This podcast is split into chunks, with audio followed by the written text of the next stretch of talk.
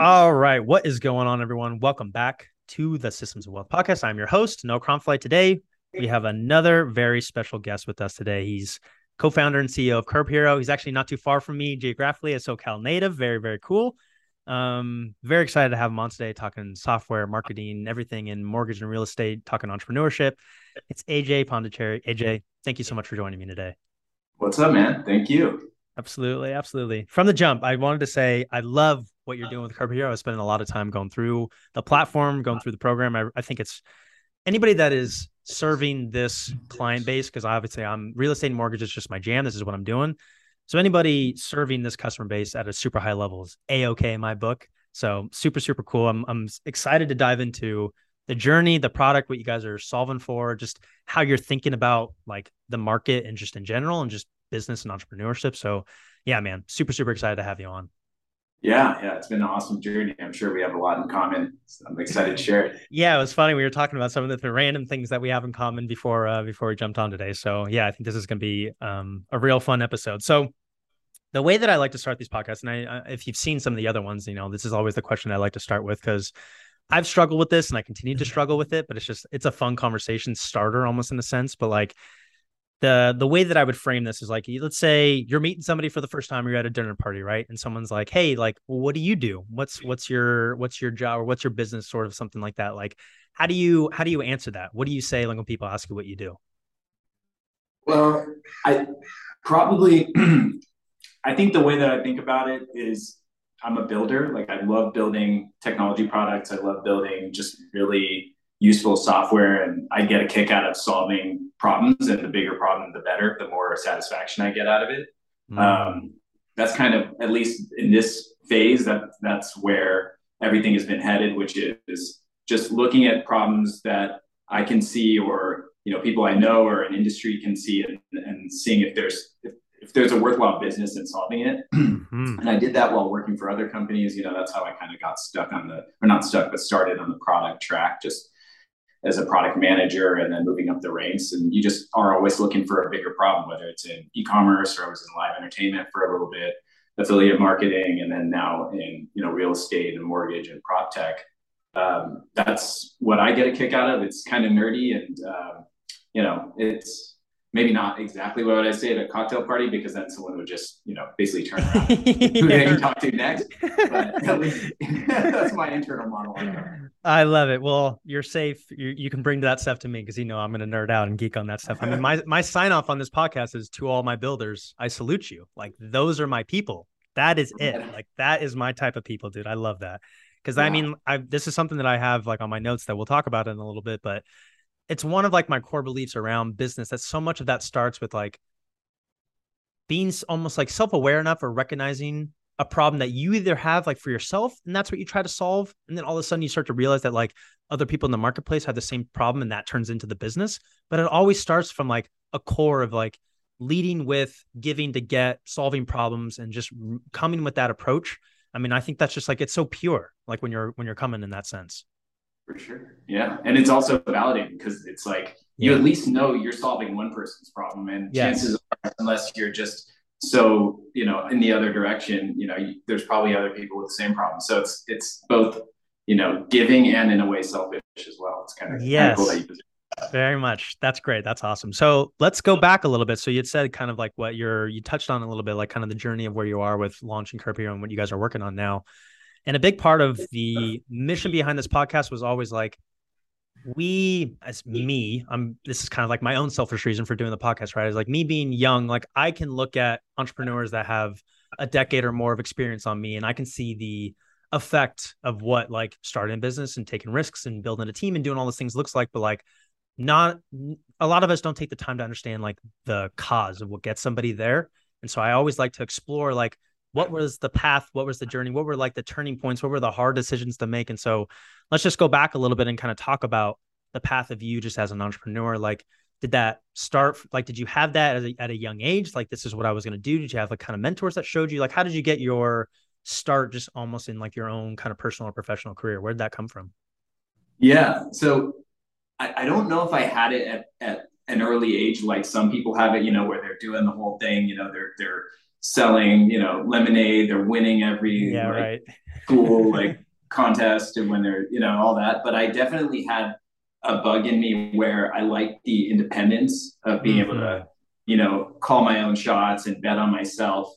And but I also didn't have that kind of that wasn't built into me at least from my parents because neither of them were entrepreneurs. They were more about like the security of working for someone else. Yep. Um, and and i i like that as well. And so uh, for me i spent the, the first couple chapters in my career really just trying to find myself in either a industry or in a company that i was really excited about and just try and grow myself within that company. Yes. but always in the back of my mind and because i kind of I stumbled into technology um, mm. which we can get into that too. It's kind of a, a funny story. But um, after doing that, then I was just put into contact with all of these really amazing and um, driven entre- entrepreneurial types that either had started companies, went on to start companies, or be you know C-level executives at very large companies, and they kind of built built that kind of entrepreneurial drive into me more. And then when I got the opportunity to actually go and start my own company, then I, I felt like, okay, now I feel like I've got the right skill set.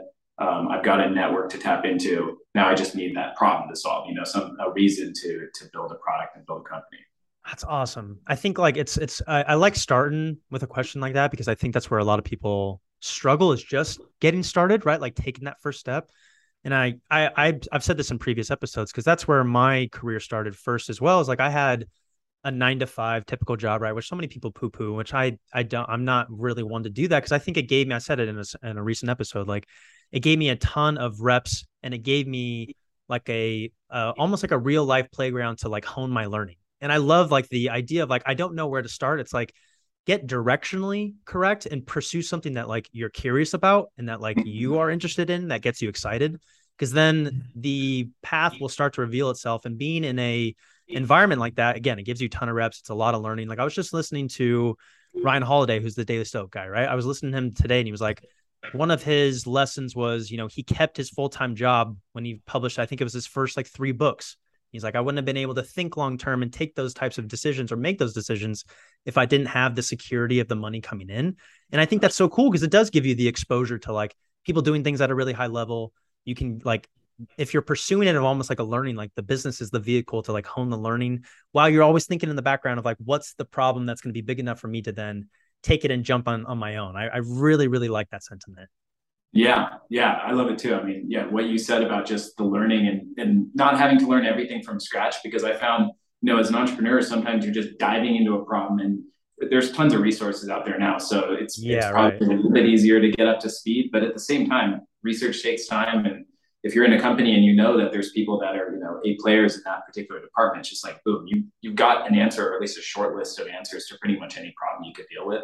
Yes. And then that sets the foundation. Yes 100% so let's talk let's let's talk about that funny story stumbling into technology. I want to i want to hear that story. Well so i uh originally i was i was i, I majored in uh, computer engineering. And so you know, as an Indian kid, at least in my family, there were two options: doctor or engineer.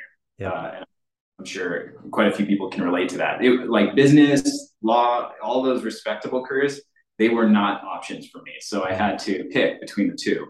And so I and I did already love computers. You know, I was like a gamer early on, and I always had you know the computers growing up. And but so I figured that you know the computer engineering path was definitely for me. Plus, I couldn't stand the sight of blood, and like the surgery channel was like my worst nightmare if it ever turned on, you know. And so I was like, I'm going to go down the medical route. Um, and so I just I went down the path on computer engineering, and I realized that it wasn't motivating me. I think it was maybe just you know, it's like when you think you want to learn something, but you're exposed to like, oh, now we have to study the theory of this thing you're interested in, and you're just like you just ruined it for me. Like I'm, I'm, I'm, no longer interested in anything technology wise. And I even remember telling myself, you know, I'm never going to do anything software related. Like, wow. and, wow. And, and I all, and I was, and I got awful grades and my most hated class was also the earliest class that I ever had in college. And so I straight up flunked that class and it was a prerequisite for every, every step of the computer engineering major and so from pretty much quarter one, I, I knew I needed, needed to change majors, but I was also careful to pick a major that wasn't going to fully disappoint you know my parents. So yes. chemistry was the happy medium that I picked because it was just enough science. Um, and it still came kind of gave that glimmer of hope that oh you know maybe maybe he'll become a doctor or you know or, at least something along that path and in the back of my mind i knew it was just me buying time until i could figure something else out mm. um, and then i you know i went through school i was able to pull my grades up uh, and i graduated and i just took a job at, at a laboratory uh, medical device laboratory and um, I was still not sure it was for me. I was pretty sure it wasn't, but it, it looked, it, it felt, you know, like an adult type job. And one hmm. day, um, and it was a great company, you know, it was, uh, they were doing, they were pushing the envelope in their respective field, making these massive medical devices. And uh, as it, I was basically like entry level. And one day I looked into the copy machine and my boss's W 2 was sitting there. Like he was making copies for something. Yeah. And, and I was like, oh, okay I pick it up and I look at it, and then I realize like this doesn't have any of what I expected. Like I'm not naturally energized to be like solving these problems. The the monetary aspect wasn't really what I expected it would be at that kind of level of the mm, career. Yeah. And then I it kind of started so and it's obviously not all about money, but that was just one more thing. And I, pretty much around that time I decided to start looking elsewhere. But I got gotten skills through that job. It was very technical. I was getting exposure to databases that I stumbled into an entry level position at an e-commerce company okay. in Los Angeles. And that kind of it was total luck, but it put me in a position to meet a bunch of really kind of inspiring entrepreneurs and really uh, people that were pushing the limits on the kind of the web side of things. This was yes. 2006, and so e-commerce was kind of a new thing, and it was just a right time, right place, and that kind of kick started that whole that whole part of my career. Okay. Wow. And now, okay, so then we're talking about you know the kind of initial break into it, get the in, into the e-commerce now job. Okay, so then where do things progress and kind of go from there? Like, okay, now I'm there, I'm working. You have this entry level. By luck, I love that. I think that's really funny.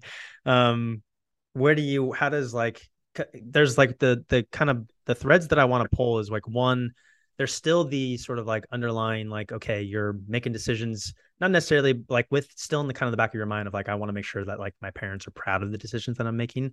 So mm-hmm. I, at some point you probably had to face that a little bit. So I definitely want to hear that uh, about that. But yeah, I'm sure there's just that probably comes with like as you are progressing through the career. So yeah, where do we go from there?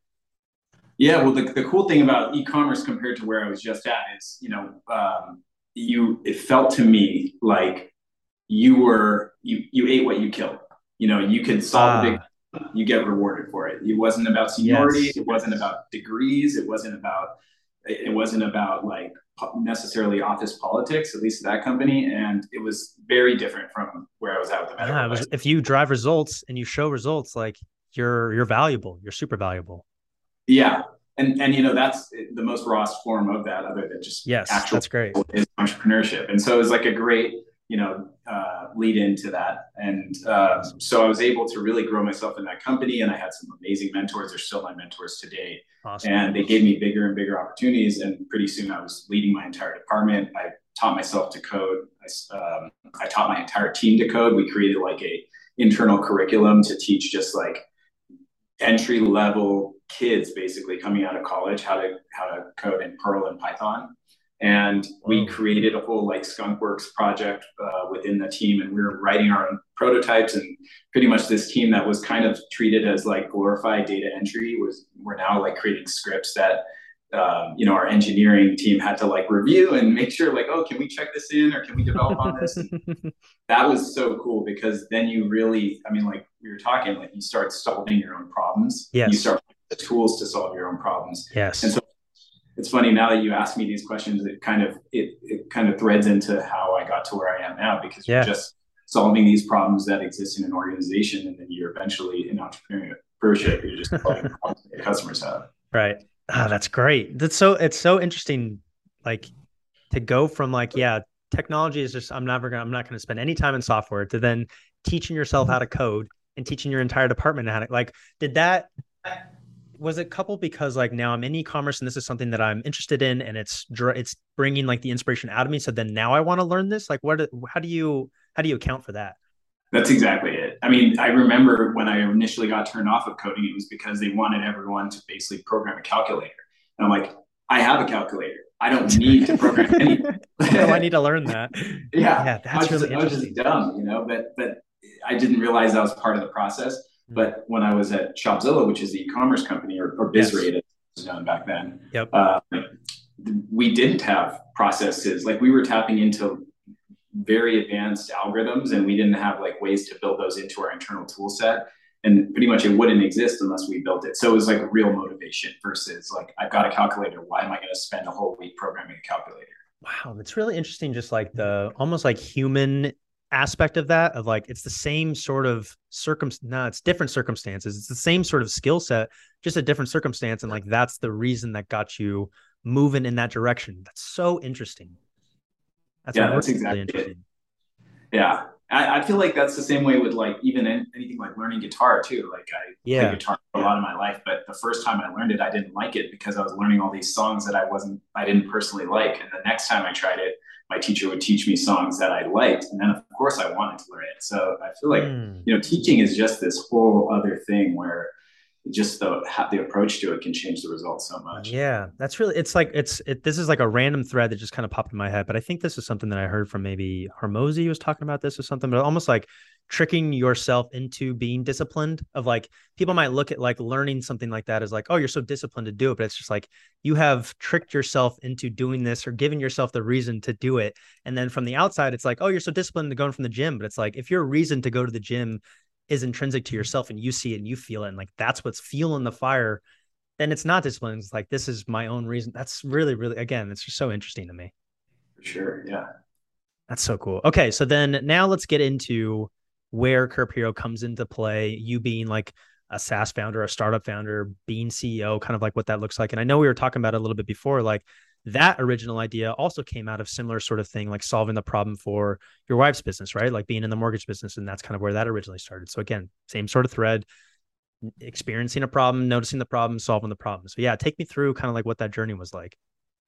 Yeah. So before actually creating the so Curb started as a prototype. So I've always been a big like proof of concept prototype person. And for people that kind of are in product management, like software product management, the whole idea of an MVP or a proof of concept, that's kind of like that's just part of the process. And yeah, so um, there, so when I originally I met my wife Julie, who's just an amazing loan officer, and she's always been looked at as you know from a branding and marketing standpoint and a, and a production standpoint, just really on top of her game. Great. Um, I was I was an executive at Live Nation on the Ticketmaster division, so another. Whoa. Yeah, so that was what I was doing immediately before. And, you know, there were a lot of little twists and turns. I was able to get some international experience. I was at a startup in London. I moved there for a couple years. Dude, rad. Yeah, so that was, and then you know we're we're both based in Southern California. Let me tell you, like you will never love South, Southern California more than after you spend like an, an entire winter in London. Like this is new appreciation. That's great. That's great. so yeah, after that, I came back and um, yeah, I was able to uh, take a, a, very exciting position at Live Nation, solving some really big problems in the ticketing world. Um, but when I met my wife, I realized that on in the mortgage and real estate space, there was there are a lot of great tools, but it just seemed like from a software standpoint and a software as a service standpoint, they were just lacking some of the basics that I thought were just like table stakes in any other industry, like especially e-commerce. Yeah. And so we just started tinkering with different ideas that could help her business and things mm. that like follow up and um, just kind of getting systems talking to each other a little bit better so you have more context to do things like follow up. Yep. Uh, and then just basic stuff where I was just like, why are realtors still using pen and paper in open house? It's crazy to me because just, you know, they're, these are significant purchases. These are home buyers that are very motivated. They're taking their time out of their weekends to go visit these properties. Dude, yes. And the agent's taking their whole weekend and sometimes, you know, days in advance just to prepare everything and then days after to follow up and everything. And right. these leads were being squandered. Like these people walking in the house, they're they're leads. And you know, they're they're they're looking at a in many cases a million plus dollar purchase Yep. And we saw this firsthand when we were even buying our home after we got married. It was just, I remember counting 50 open houses we went to as as home buyers, and only one person had any digital way of capturing our info. Wow, wow, that's yeah. significant. Yeah, and so you know, it's funny. You just keep keep coming back to scratching your own itch, kind of. And so that's all it is. Yeah, and so we saw that there was a problem there, and so we created a proof of concept. There, it wasn't even its own standalone app. We used an, an existing form app that's available on iOS and Android, and we basically said, "Hey, let's just create an open house sign in out of this and give this to our real estate agents okay. and say you're going to like if you want to you can use this it's going to capture everything digitally no more bad handwriting and which which was a which is another big problem because you know handwriting it's just gotten worse over time. I don't think it's being mm. like Chris business hundred percent. Yeah, and and and maybe there, you know maybe it's not as important as it was but and also when people are getting in the mode of like signing in on a form their handwriting automatically gets a lot worse than it normally is of course uh, so it, yeah it just all adds to that kind of wasted opportunity that real estate agents and and funny side story is we ended up buying our property and our agent was one we met at an open house even though julie has been in the mortgage industry for 20 years and knows a bunch of agents we just ended up hitting it off with an agent we met at an open house. Right. And so that, you know, that was a pretty big win for that agent from a prospecting standpoint. And so for us, it kind of connected all the dots, like wasted opportunity on the lead capture, but tremendous opportunity if you can convert one of these people. Yes. And he didn't have to pay a dime for us as a lead. He just needed to be there on a Saturday and meet us. 100%. That's so interesting. So that's kind of how how we at least found out there was a problem uh, and then we just created this proof of concept, which was one of many proof of concepts we had in flight with her mortgage business. And okay, cool. And that's kind of like that's and eventually iteration, iteration, and you know, right. became Hero. And there's a bunch of learnings along the way for sure. Yeah, well, like I going back to kind of like almost like the the I don't want to even call it like funnel, but like the the thinking about from like a marketing perspective, right? Like making a human connection and then the efficiency of being able to like capture the information i'm through i'm sure just like through a zapier integration right you guys just have it going into like a crm so that's so cool. It's like making a connection on the front end which that person isn't spending any marketing dollars for. It's just doing normal basic prospecting like best practices of just being showing face and connecting with somebody but not having to like go home that night and organize everything and then try to remember like what was this person? What were the notes? Like you can just get it all right then. And then come home and like you have some basic information on these people and you can send a personalized follow-up or you can put them on a drip sequence or you can start to follow up from there. Like so many people like because again this is my industry right? So I, i've just i love this types of like solving this type of problem because one like sometimes it can be boring to talk about loans and mortgages. Like it's just is it's not fun to like go through all that process. And some of like the marketing is very outdated and kind of archaic and then the mm-hmm. systems themselves are almost in that sense. So we talk about like mm-hmm. so many people are like i need to increase my lead generation, right? Like I need to get more leads. It's like, do you, or do you need to like mm-hmm. improve your systems a little bit so like there's no holes, mm-hmm. right? Like plug in the gaps. Like that was, it's always the the path that I take people through when I'm thinking about this stuff is like, we are building the machine, and it's almost like building the infrastructure of like drain pipes. And as yeah. you have more things coming in, like if there is a leaky drain in that, like if there's a leaky pipe, like it's just gonna fall apart. Like you got to think about it from traffic to capturing to conversion to following up to closing, all those little steps and having tools and systems and people in place and having a process in place. Thinking about your business is almost like being that business owner, thinking about it from a macro perspective rather than just like, yeah, I show up to open houses and this is what I do. Like, I think that's so, so powerful, man. So, so yeah. Powerful. Totally, totally. And it's funny now that so and I, I, make it a practice to talk to agents all the time. I probably talk to between 500 and 1,000 agents every month. No uh, way. Do you really? Yeah. Yeah, I, I mean, this is just part of the product development process, and we we take their feedback, you know, and we we review all of the feedback, and we try and incorporate as much of it as we can into the product. Um, but as to your Love point, that. you know, like the the leaky the leaky plumbing, like yeah. I talk to agents and they'll say, "Oh yeah, I got 40 people to sign in through Curb Hero, amazing." I'm like, well, yeah, how did it go? How did the follow up go? Uh, because you know, Curb Hero has limited follow up within it, but you can yeah. connect it to Zapier and in, in your CRM and do a much more. Right. And a lot of agents, especially when they're just starting with Curb Hero, they don't connect it all the way through. And, I, and I'll talk to, talk to someone and like, you know what? I never followed up with them. I'm like, okay, you, you have a plumbing problem. that's so funny. Yes, I mean that's like, uh, man, that's literally that's because my I what I think like my superpower is is always like keeping the trains moving. Like I just I can think about it from like a logical, analytical, and almost like engineering kind of perspective. But then I think what makes us like good business owners or good marketers is like being then empathetic to the customer journey of what what it's going to be like for the customer path on their end. Of like what's their experience now interacting with me my business.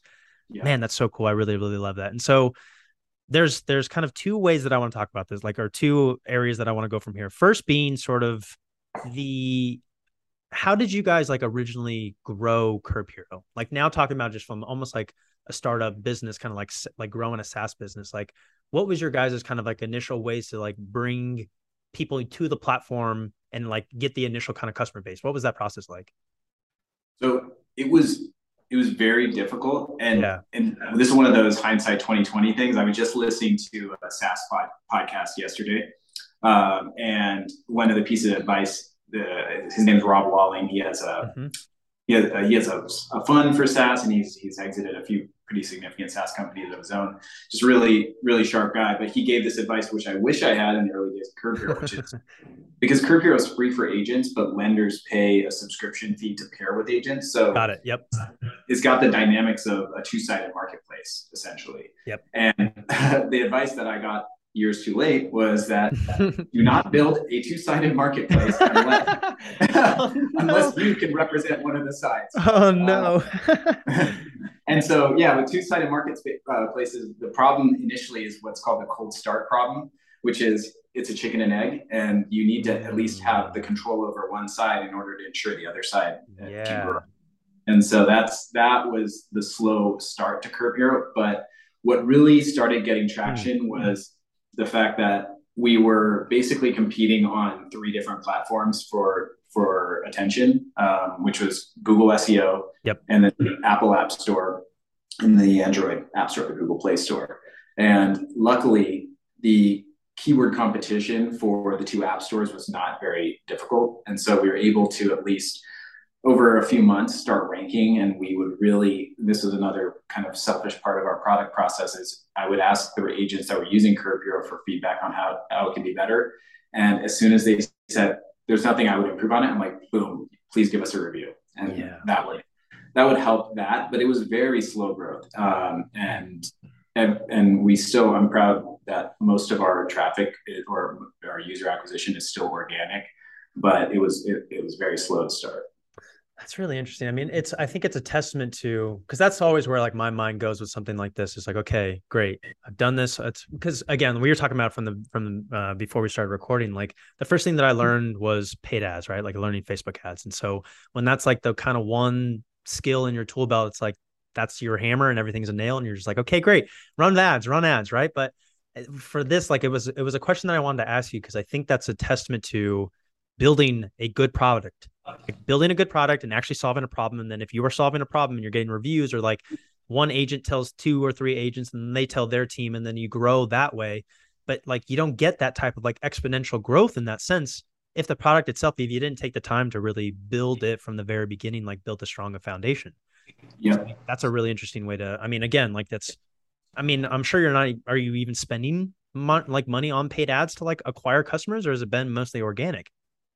It's been mostly organic and we we dabbled in paid ads and yeah if we found the right formula um, and we should talk offline potentially yeah. uh, because it's not my strong suit i can right. tell that much but yep. if we found the right formula i would i would love to see how how well that works with our economics but yeah, of course yeah it's just difficult because it's very competitive for paid ads on like let's say Facebook yeah. and even Google SEM and and for us there's a lot that needs to happen before a kind of a new it's not just a click and a purchase it's a click and account create it's usage within the app and that that's a longer road as, as the road gets longer it's more difficult to quantify and then back into like what the ROI is and so it just never penciled out but I think we're going to continue to try. It's just we need to figure out how to maybe just structure our experimentation on it.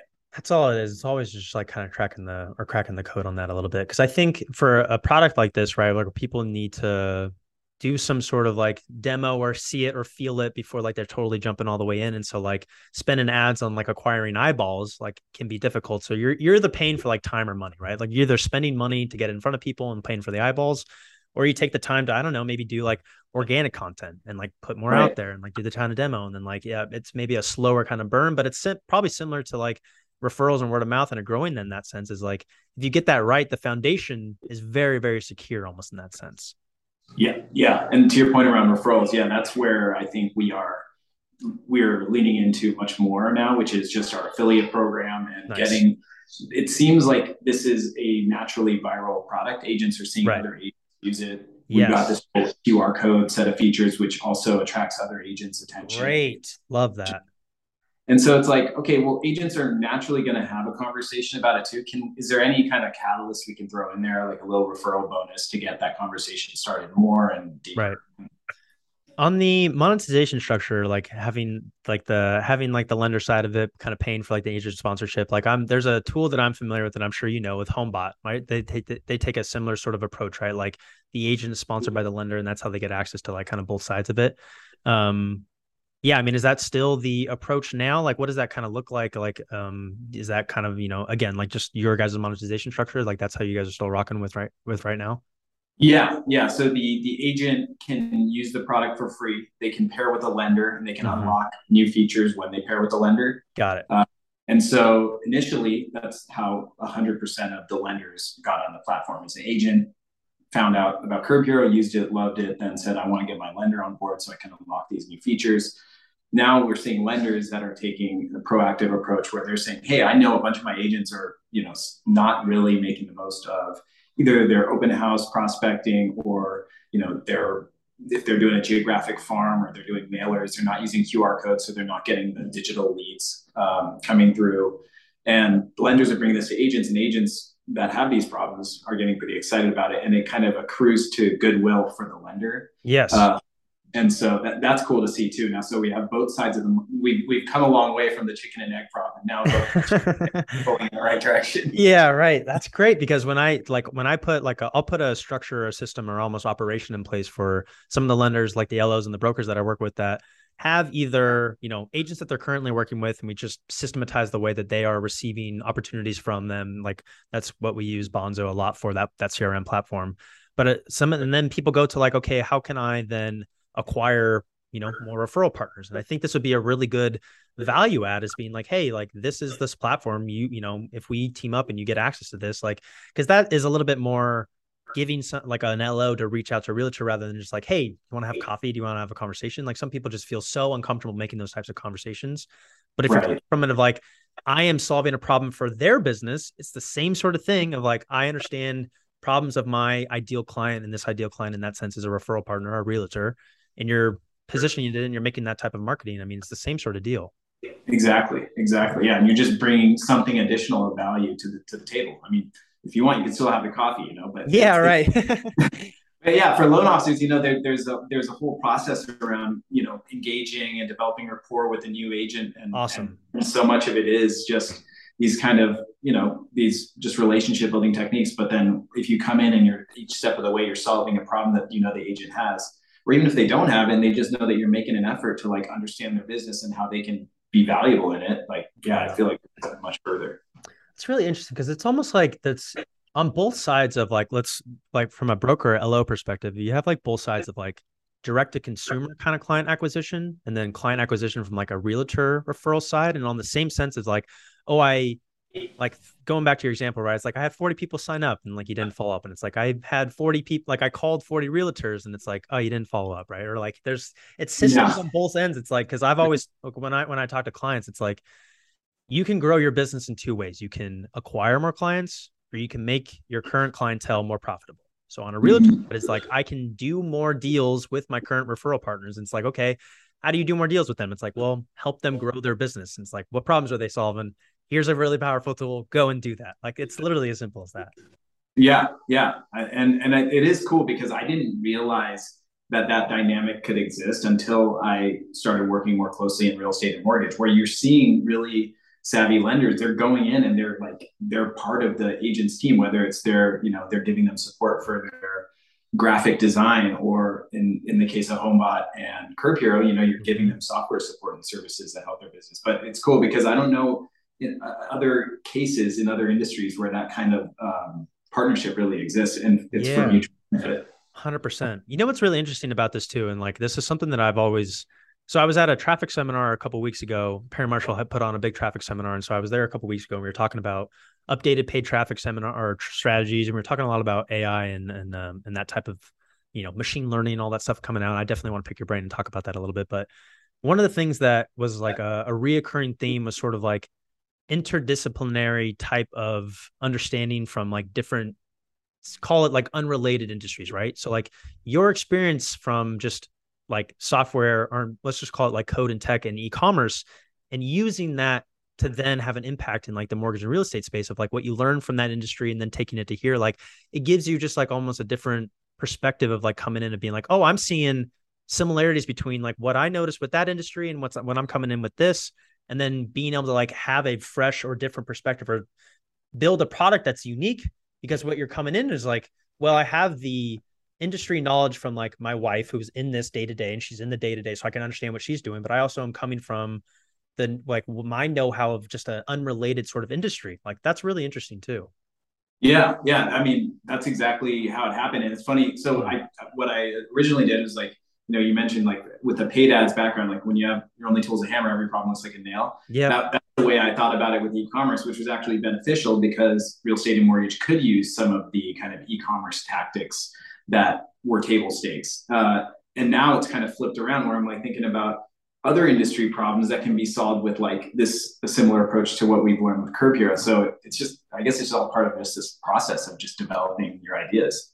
Totally, man. There's a really good book on it called The Medici Effect. I know I've talked about it on this podcast before, but the Medicis were the Italian banking family that sponsored the Renaissance, right? And so, like, mm-hmm. the Renaissance was just this big exploration and like explosion of architecture and art and music and painting and all the and like that book ex- like explores how someone might have like a chemistry background, but they're also like in culinary, and it's like there are things that come together and like how they develop a unique service or a product beyond that because of those different types of like they're they're able to see patterns or similarities that like not and not somebody else would be able to see because they're just either too close or they just don't have that type of like um inspiration or you know same sort of like influence on it. But so this is a question that i um that i've had and i and i you touched on it a little bit but it's similar to what i i asked jason perkins this from bonzo and i asked paul ack this from lead pops.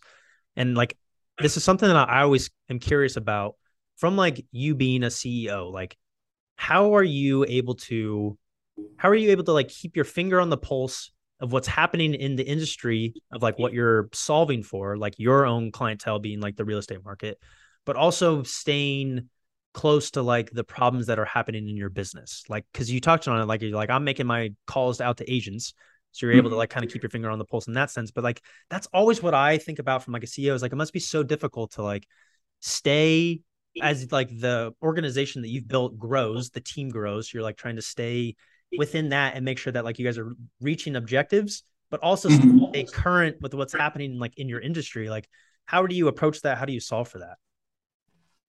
Well, yeah, it's it's a thank you for even putting me in the same category as, as lead pops and bonzo because you know they're they're definitely further along in their journey uh, lead pops especially you know they they are pretty much uh, standard name in, in in marketing for loan officers and yeah. so you know that this problem is probably more exaggerated where they're sitting you know those those ceos um, we have a small team.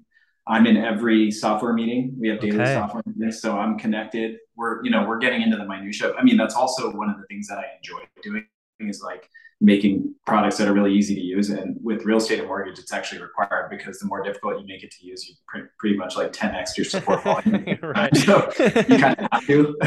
Um, but yeah i think well, the hard the hard part is time management. It's always going to okay. be the, the main factor, and so yeah, it's uh, it's just about knowing where to spend your time, and and I, I I can only relate to those problems from when I've had bigger teams in the past when I've worked in bigger companies, and it's right. really that's where you know process and communication and those kind of um, habits being built into the system just need to be working well in order for uh, you know a CEO or a, or a high level manager that's removed from the actual conversation or decisions to actually still have some amount of um, kind of control or at least oversight into those decisions. Yeah. Um, I'm not fortunate enough to be removed from a lot of those. I'm just in the midst. You know, we're we're we're talking about like, oh, you know, the padding between these buttons is a little bit too tight. You think we can bump it over 10 pixels? Like I'm in that conversation. Yeah. You might you might find me in in uh, Canva doing a design every once in a while. Like, I love that. I love that though, because like I think that's part of it of like being close to the business still and like treating it like it's your own. I mean, I, I think that's I think it's really, really again, I think it's cool of like being inside of it and like still I mean, that's that's always what I'm so curious about because I think it's it is so much of a business problem that like whether you are a product business or you're running a SaaS business or you're in commerce or you're doing a service, like no matter what it is, is like as the business grows, as you take on more responsibility, it's always fighting for like, what is the is the thing that I'm spending my time on like essential? Is it this the best use of my time? And being able to, I mean, like it's always like team and delegation, but it's something that like I I, I, like to ask that question because I know what holds me back is still very much thinking of like I need to be the one to do this and everything. Right. And so like now putting myself up a bit a little bit and like systematizing the process and training somebody on how to do it like that's the next step for me as the entrepreneur but like you get so i want to hold on to it right? But your yeah. experience i'm sure with like having a big team like again that gave you reps and like trained you for now like being in a position now where like now you're building a, a team. Like that's again it goes back to you having like that experience before and it was almost like preparing you for something that like you didn't even know was going to exist yet. That's so cool yeah, yeah, and, and and I think you know with with Julie, who's my wife's business, she was a army of one for yeah vast majority of her career, but and it's because she had that idea of like no one can ever do it as good as me, and she was right. right. Yes, but when that prevents you from like getting people that can do it good enough mm-hmm. and being able to scale how scale your overall business and not only that pick the things that you enjoy doing the most and right. delegate the things you enjoy less even if you know they're like on a scale of 100 they're not going to be done at 100 out of 100 like you would but if you can if you can tolerate 80 and know that that person can get close to like 95 over time then it's like yeah. There's trade-offs either way. I love it. So what like what is what is on your guys' roadmap? What is coming next? Are you guys thinking about like the ai and the machine learning? Is that getting integrated in? Like i'm sure you guys have so many things that you guys want to develop. Like yeah what's what's on the horizon? What are you thinking about yeah, so there's there's a lot. I mean, as a as a product person, you're just constantly just thinking of new ideas. And my, I have a whole set. I use Asana for all of our management. Like okay. that's one of the ways that I stay like the communication just flows through the team is through Asana. Um, and we have a huge roadmap. But I think right now uh, we are doing a lot to equip bigger teams to use Curb Hero. Okay. Um, so we started with kind of single player mode um, but as you kind of work through your SaaS journey, you want to get into multiplayer mode where you know there's more revenue, there's bigger problems to solve, um, and the individual single players that started with you can actually get more value out of the product because yes. you know there are those network effects. You know, even though real estate is in some ways a very solo, um, you know, solo businesses, there are listings and there's brand guidelines and there's graphics templates that teams can share and the more easily they can share them you know there's all kinds of benefits that that teams can have. So team features that's something we're working on. And we're experimenting a lot with ai you know i, I have a background um, not not through college or um, academics but i've self-taught myself in a lot of different machine learning libraries with python which is now okay cool. So yeah then in live nation with uh, the, the, whole ticket scalping problem i was able to build some pretty cool uh, machine learning solutions. And uh, yeah, so we've been dabbling a lot with with that. It, there's there's so much that's possible. Um, just I think what's happening right now with the amount of leads that people are getting through Curb Hero, the ability to use generative AI to summarize what what information's coming through because yeah you get 40 leads but now you have to pour through 40 people's like let's say this is a real real problem that agents have after you know an, an entire open house weekend, you get 40 plus leads, and you know that Monday morning you probably can't make direct phone calls to all 40. Yeah. And you need to prioritize which 40 you're going to follow up with. Right. There, you can create an Excel spreadsheet with a pivot table and then create if then statements to ah. decide, okay, this person doesn't have a realtor, this one said their time frame to buy, and then like create your own thing. Or you can basically have an AI summarize your entire weekend of leads and use external factors like, hey, we, we, we actually detected they gave a fake email address. This one actually, all the all those details coming in. And I think we can save agents and lenders a lot of time and just kind of deciding through all the leads that come through Curb Hero which ones are most valuable for them to do the direct follow up on and which ones they can just use their CRM and drip marketing to, to follow up with. Man, that is awesome. Segmenting data that way. And again, you're you're just getting you're curating your message to that that prospect at that point, which is really just like what marketing is, is, is like the right message at the right time to the right prospect and then meeting it that way. But then there's just so much like efficiency and leverage in creating like not only like coupling the software and the systems on the back end, but also like being able to then even increase like your ability to then sift through that data at an even like quicker rate. Man, that's so cool. I love the way that you guys are thinking about that. That is so so cool. Yeah, it's it's uh, with with everything that's happening on the AI side, it's it's it's very cool from a user feature standpoint, but like I don't know about your just regular internal workflows. Like you, if you're using AI a lot to make things more streamlined, and I, I think that's super exciting as well. Yeah, I'm using it. I like my my big uh, project manager that I work out of is Notion. So Notion's like uh, integration with AI is like, man, it's so cool. And It is just so wild, wild to see like some of the things that are popping up. For sure. Yeah. I was, uh, seems like Notion was like day one using a lot of open AIs. Yeah. so very cool, man. Super cool. Okay. I want to spend like the last 10 minutes or so talking about like, not like, we don't even need to be like business and software and tech. I think we got pretty deep into that stuff, which was so fun to like be able to, man, like I said from the jump, like talking softwares and systems and like tech and like making these things speak to each other and thinking about like customer journey and like getting into the weeds is so fun. I love that stuff. But something that I wanted like that I I always like to pick just entrepreneurs' brains on of thinking about because like so I, again, like I said, part of like my mission behind this was almost some of the problems that I experience as an entrepreneur. I want to be able to bounce it off of people that I, you know are doing things at a higher level to have a little bit more experience, not only professionally but just personally too, like just life. And one of the things that I keep coming back to is like how to think better.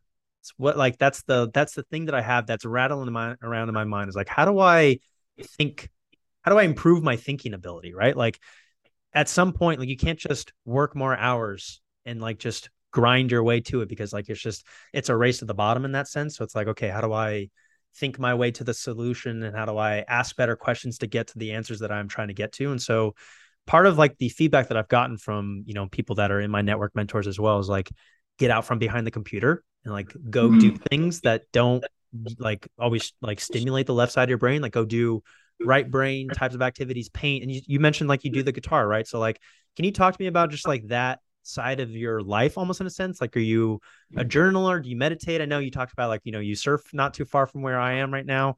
You hmm. do guitar. Like what does that side of your life look like? Because i think it has a real big effect into how you then show up in your business, right? And the solutions that you come up with to like to the problems that you can then take to the team and you start to implement. So like what does that what does that sort of look like for you? Yeah, I think so I don't do journaling or any structured meditation. I there was two years in a row where my New Year's resolution was to meditate at least once a week. Okay. Uh, but then I also I have a hard time kind of carving out that space on a regular basis, which yeah. is also I, I don't end up doing journaling or anything like that.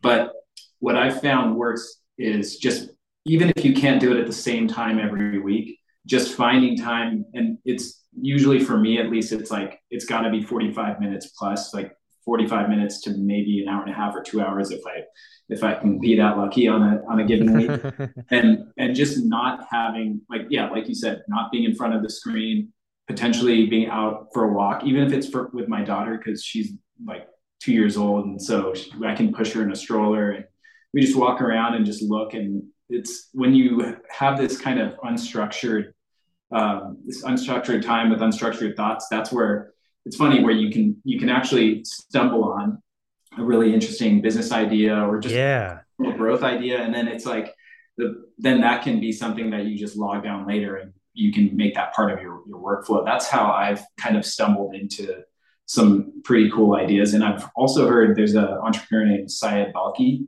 Okay. Uh, and he he runs a massive company that's in the WordPress space. Nice. And he's just like a juggernaut in WordPress and SEO. Um, and he's got a bunch of different companies under his belt. But I, I was at a conference and he was mentioning that every few weeks or so, he basically takes an entire day, or maybe it's the entire half of a day, tells his team like, "This is you can't you can't reach me at this time." Like I don't think he even has a device on him. He has like a chair and a notebook, and he just sits there. And I think he calls it thinking time or something like that. Yeah, right. And that's probably a luxury for most people to have a half day um, in a given week. But right. he said like he's come up with like crazy high level strategic decisions that were total wins yep. um, through that thinking time. And he, will admit that you know there were some some misses as well. But yeah, mm-hmm. it's, it's kind of cool how just like not keeping a screen in front of you and all the distractions that can come with that, you can just stumble on some pretty cool stuff. Man, that's really really cool. I really like that that type of feedback and that like because again, like I've said, that's my that's like the question that is rattling around in my head is like how do I think how do I think better? And again, like the feedback that I've gotten, I've I've been listening to a lot of stuff sort of on this, like the the reoccurring theme seems to be something like that of like taking a half a day like once once a month right? Like going and shutting yourself out for a weekend and something that i've been hearing lately. There was a podcast that i was listening to i think it's called 21 vc or something like that but it was uh man his uh, scooter braun right? The music manager of uh, justin bieber and, and um he's you know gotten into like the private equity and like investing space and he talked about like everybody I encourage, like put your phone down and go for a week. Again, that's like a pretty big luxury, but like shut yourself out for a week. And I just did a podcast with Perry and he talked about a similar thing. He called it doing heart work, like mm. going, like just taking a journal, taking a book and just go and shut all that off and like just, and I think it's like a think and grow rich thing of like people lock themselves in a dark room and just like write and see kind of what comes of it. But like there's something about going for a walk or doing some that something like that without an agenda and just sort of seeing where your mind goes with it, right? Like I think Jerry Seinfeld was one that like would just show up for an hour every day and just this is an hour where I just write. And I don't necessarily have to like be writing, but I just sit there and like this is the only time that I do it cuz like what I battle with and I think what a lot of people experience sometimes is like as your business grows your time becomes more of a like people need more of it, right? And so like when you're just getting started, you don't necessarily have like a lot of responsibility or obligation. You have more time or like boredom mm-hmm. to like think and like you come with a lot of ideas and then all of a sudden it works and now like what got you the success you're not able to do anymore because so much of your time is now being zapped up by like things growing. And so yeah. like you don't have as much time like protecting taylor welch calls it like protecting your margin in your life right? Like making sure that like you pencil that in to like continue to think and solve through those problems. That's so yeah. cool. That's so really really really cool yeah, actually, one one learning I had yesterday, which is along these same lines. So I've been doing this thing for about four months now. I, it's I think it's probably well documented. I just kind of created my own version of it. It's called time blocking, where you yeah. basically you set aside you you you've kind of decided here are the most important things that I need to spend my time on, and here's time that I'm focusing on it, and you're trying your best not to let anything get in the way of that. Mm-hmm. Um, and so, for example, I have a an hour every week where I just think about like future state technology things that we need to be thinking about, whether it's like upgrading our QA automation suite or AI and how we can use, you know, Open, AP, uh, OpenAI's APIs or whatever the most important technology problems are or, future state technology decisions could be. But then I found that with one hour, it wasn't enough time to detach my brain from whatever I was doing before and then mm-hmm. like get deep into that and then get ready to to get back into like the normal grind and then you know, it was just not enough space. And so yesterday I took, I, I basically moved my schedule around. So I got a full two hours nice. just in that. And I felt like the amount of thinking I could get with that, it was, it was like, it, it wasn't two times. It felt like it was three, four times as much yes. real, like, yeah, solid thinking. And, and I think when you really have deep, deeper problems like that to think about, uh, you know, it's not completely agendaless or unstructured, but at least you've set, you kind of created more space to really get deep and you're not under such a tight time time constraint for sure because that's like creative thinking and it's hard to be like all right brain go click on and like be creative like that's i've always exactly. like i've always given like any like graphic designers anybody that i've ever worked with like in that space i've always give like so much like praise to because like it for like when you're doing like a systems and like it's a zap, like I have to build like a zap flow for somebody, right? And they're like, hey, do this thing. And I'm like, okay, great. This Bisco, like that's very easy. Like that's logical. But if I have to go to someone and be like, hey, create me like a graphic or a logo, and I'm just like, be creative on demand, like that has got to be one of the hardest things to do. like I always give those people so much praise. So, um, man, that's I really like that too. One of the things that I used to do in the past, I I fell out of it for a little while, but I probably I'm thinking about trying it again. Are you familiar with like sensory deprivation tanks or float therapy at all? I've never tried it, but I, have heard about it. Yeah, dude. I I was doing it like really consistently a couple years ago. It started with like I got into a kind of unfortunate like car accident, and I had some just like like body pains, and like got into it. And I just remember the very first time I did it, it was only an hour, and I was like so afraid to put my phone down for an hour, and just being like, gosh, like I can't even like unplug. Like this is a problem. It was like a Saturday too. And I was like, I can't even put my phone down on a Saturday. Like, goodness gracious. That was because I remember I would do like 60, 90 minutes where you just, that's legit dark. Like that's black. Like you're, you are everywhere and nowhere is always the way that I explained it. Cause like can't hear anything, can't feel anything. You're just in a, you can't like, it's just total darkness in there.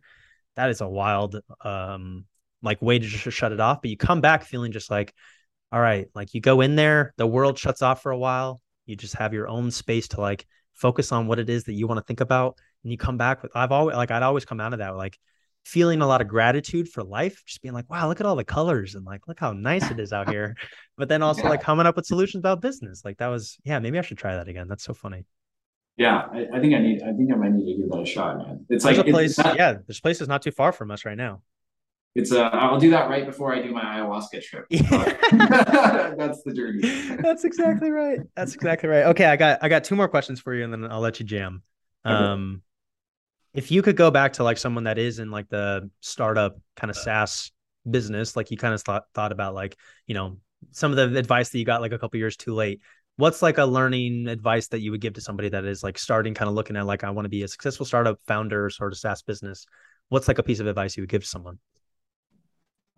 So I think if you're like me, where you don't have that entrepreneurial bug from day one and you're not sure when you can pull the trigger on something like that, I think I think it was a previous guest, uh, Perry Marshall, you had on, which he was. I think he was talking about the different phases of yes. entrepreneurship, and I think one of the first phases is where you're you're you're, you're basically working for somebody else. Yeah, and and making that decision like when am i ready to graduate from that to like i'm gonna bet on myself and really take a big risk?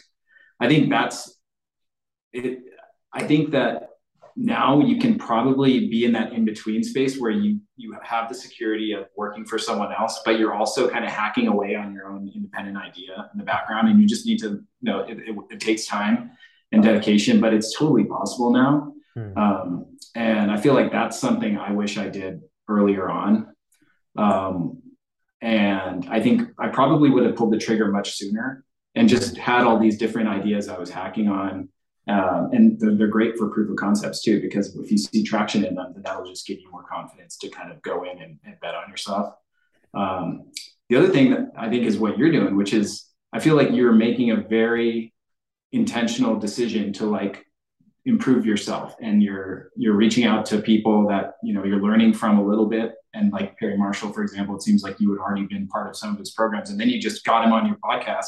You basically got a, a one-on-one coaching session. And i feel like that kind of dedication to self-development that's like huge. That's something i wish i did so much. Like that's my biggest regret from like an early stages um, standpoint. Um, yeah i think those would be two two things I would improve upon. That's really, really valuable. I love that.